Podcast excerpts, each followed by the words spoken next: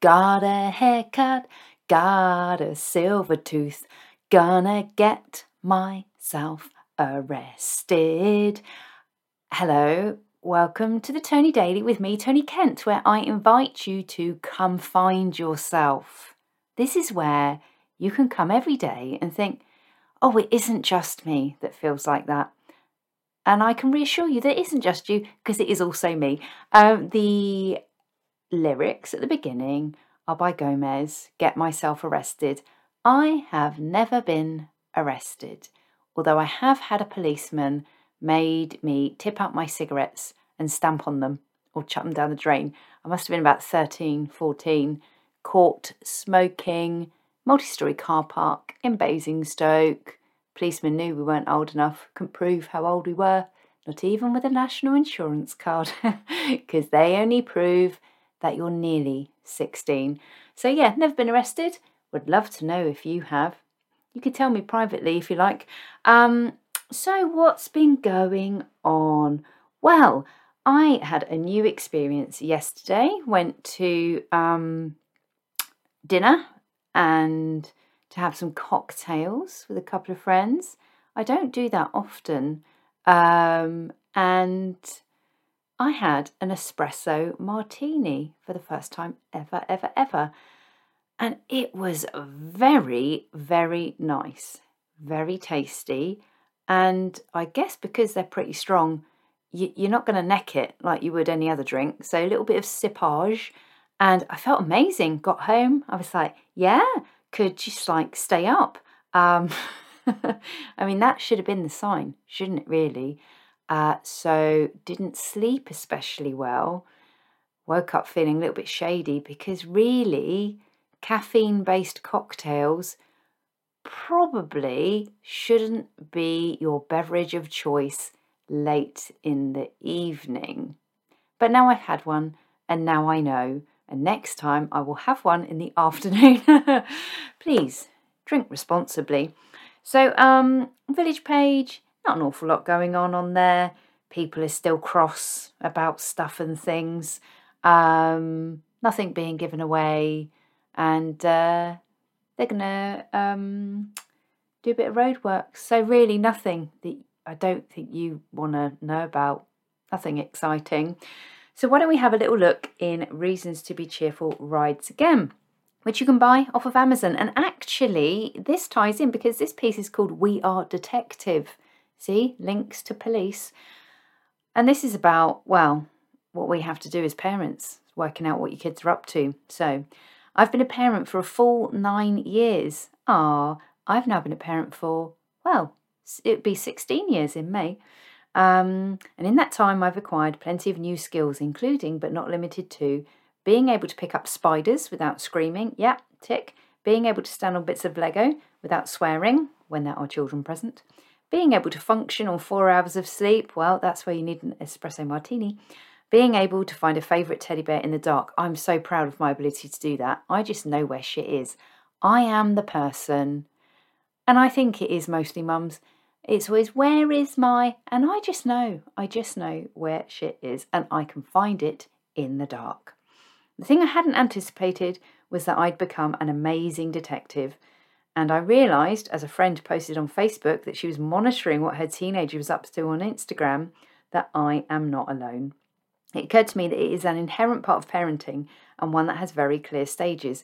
Can I just say, the thing that I learned on Instagram is that young people, young people, I mean, they're not even on there anymore, are they, really? They're on Snapchat, TikTok. Um, yeah, but they have privs accounts. There's the account that you, you know, you think is their account, then they have privs. Anyway, here are the stages. 1. Baby detective. Hmm, what is that smell? Is that my baby? Well, let's find out. There isn't a parent on this earth that hasn't lifted their child aloft to smell their nappy. Not sure? Then take another deep inhalation, consider the richness of the aroma, and pass them to your partner to have a good sniff. And then let them change the baby. 2. Toddler detective. Nappies are gone, but oh God, what has happened to the house? The walls in the hall look like they've been vandalised, and there is a puddle on the floor. Follow the wet footprints to find your toddler with a dark patch on the front of their trousers, six half eaten crayons in their hands, and a multicoloured smile. See also, your child has chunks missing from their hair and the nail scissors have gone missing. 3. Child detective. Things become more elaborate as the acquisition of speech independence and the desire to create mischief come to the fore. Here's a conversation that happened in my house. Me. What are you doing in the bathroom? They. Using the toilet. Me. Are you still in the bathroom? They. Just finishing. The door opens and out wafts a smell not unlike some of my body lotion, and toothpaste, and mouthwash, and my husband's deodorant. There is a pot on the side of the sink and a pen that has been used for stirring. Me. Have you been making potions again? They. Yep. Me. With my Clarins?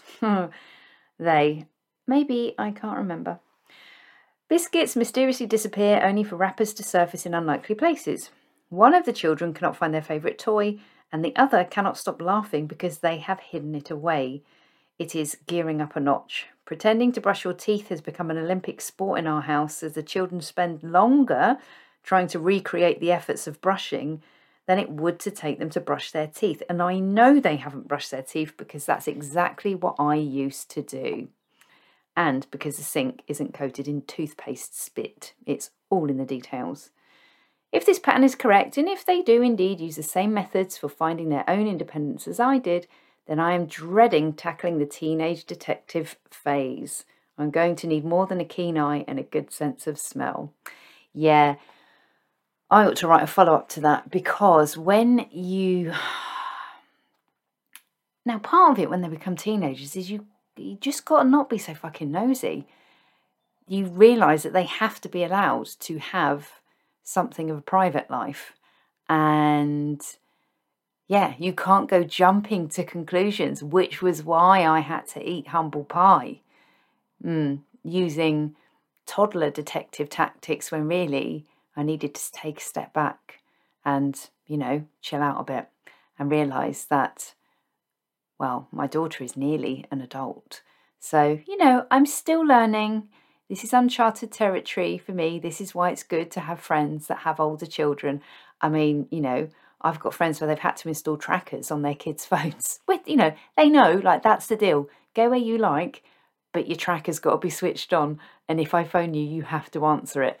We're not quite there yet because, well, we live in a village. I mean, fucking hell, when you live in a village, everybody knows what you're up to. And actually, to come back to the village page, there was a funny response to a post where somebody basically said, God, you can't do anything round here without someone posting it on the page.